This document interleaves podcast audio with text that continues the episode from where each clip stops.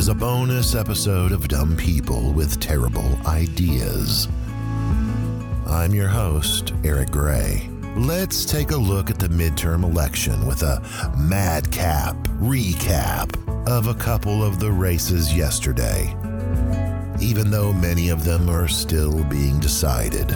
Like when the Powerball machine took an overnight slumber before someone jiggled the handle and it shit out five ping pong balls twelve hours late that disappointed everyone but one guy in California. We start with Kari Lake over in Arizona, a woman that looks like a Mexican lesbian and talks like a lesbian racist, who had this to say on Election Day. I'm going to not only be the governor of Arizona for four years, I'm going to do two terms. I'm going to be your worst freaking nightmare for eight years. And we will reform the media as well. We're going to make you guys into journalists again. So get ready. It's going to be a fun eight years. I can't wait. Yeah, Scary Kari with her thinly veiled threat to the part-time cameraman from the Lifetime Network assigned to cover her campaign. She gonna teach him journalism, y'all, right after she auditions for the next episode of Snapped.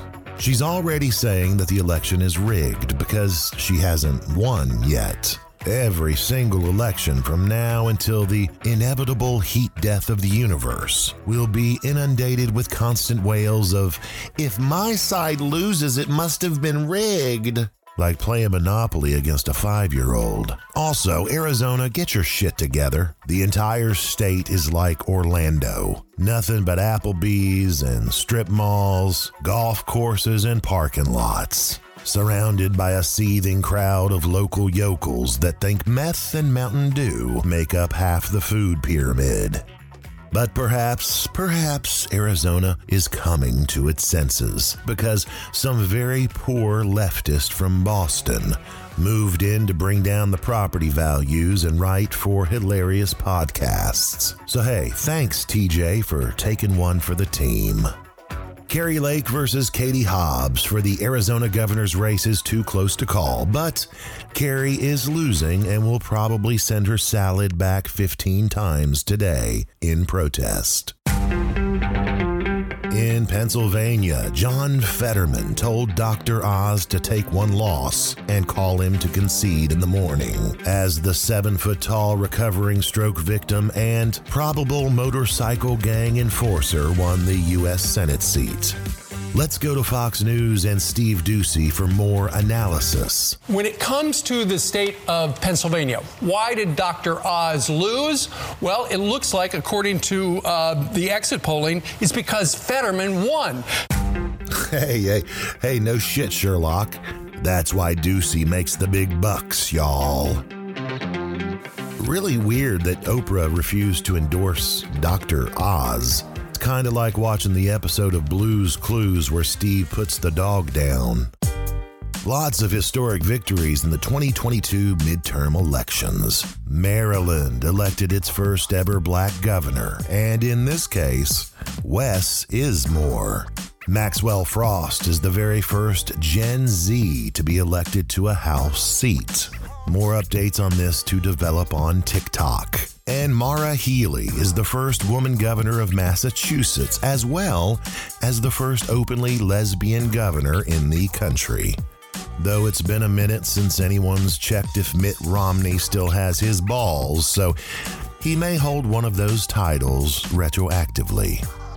Dumb People with Terrible Ideas Hall of Famer Marjorie Taylor Greene won re-election, proving that with hard work and lots of dark corporate money, literally anybody can be a representative of the House. She's celebrating by doing CrossFit and caressing her titties with an Axe body spray bottle. Marjorie's bestie in Congress, Lauren Boebert in Colorado. Well, she's in a race that's too close to call. Nobody saw this coming. Boebert is in a Republican district and was expected to win easily. Also, Herschel Walker is somehow tied with his U S Senate opponent, Raphael Warnock, despite the fact that Herschel thinks the three branches of government are offense, defense, and special teams.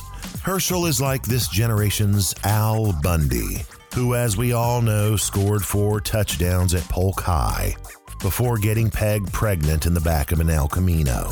His campaign has been very competitive, surprisingly so, despite Herschel franchising abortions for half of the University of Georgia fan base. Walker versus Warnock is too close to call.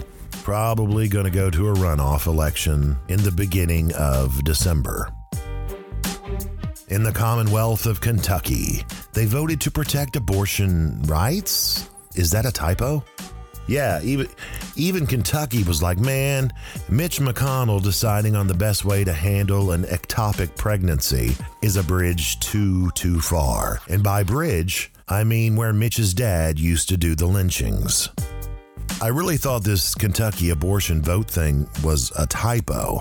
Thank goodness we have the MyPillow guy on the real-time crime desk monitoring election fraud. Here, let's let him explain. Starting at six o'clock, Steve, and your show, you guys can beam in on the real-time crime desk. You can watch it at Frank Speech on Lindell T V at six p.m. tomorrow night. We're starting. We're going to go through the night. I have cyber guys with me, some of the best in the world, and they're going to be showing you charts of each race. Are they stealing this one? Is there no fraud in this one? It's going to be the real-time crime desk. Yeah, MyPillow guy has the best in the world voting security team on Lindell T V in Minnesota, where all the smartest technology bros live. Down in America's scrotum, Florida, Ron DeSantis crushed his opponent. I mean, crushed former Governor Charlie Crist, uh, just destroyed him. DeSantis is running for president, there's no question about it, which is why Donald Trump said, if DeSantis does run for president, quote, I will tell you things about DeSantis that won't be very flattering. I know more about him than anybody, other than perhaps his wife. That's a threat for real. Trump gonna do some straight-up gangsta shit, round up a blowtorch and some pliers, and get to work for real. You know, earlier this week, most Americans set their clock back uh, an hour earlier. And yesterday, a good chunk of Americans thought we'd be setting the country back fifty years earlier.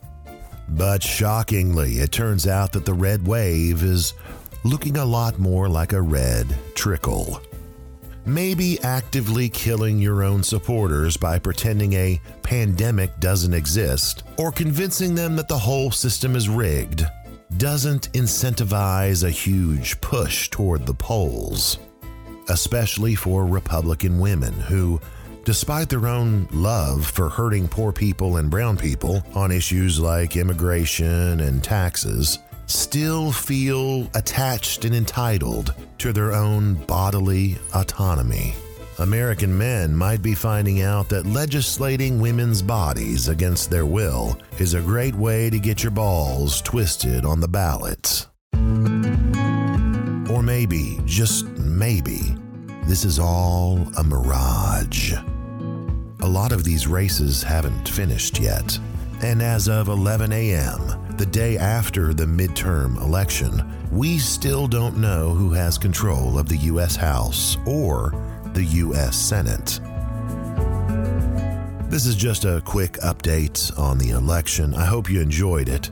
If you're hankering for a healthy helping of dumb people with terrible ideas, we've just about finished our next episode.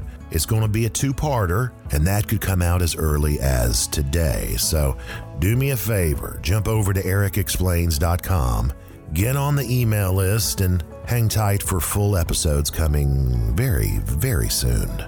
And above all, have a nice day. See you soon.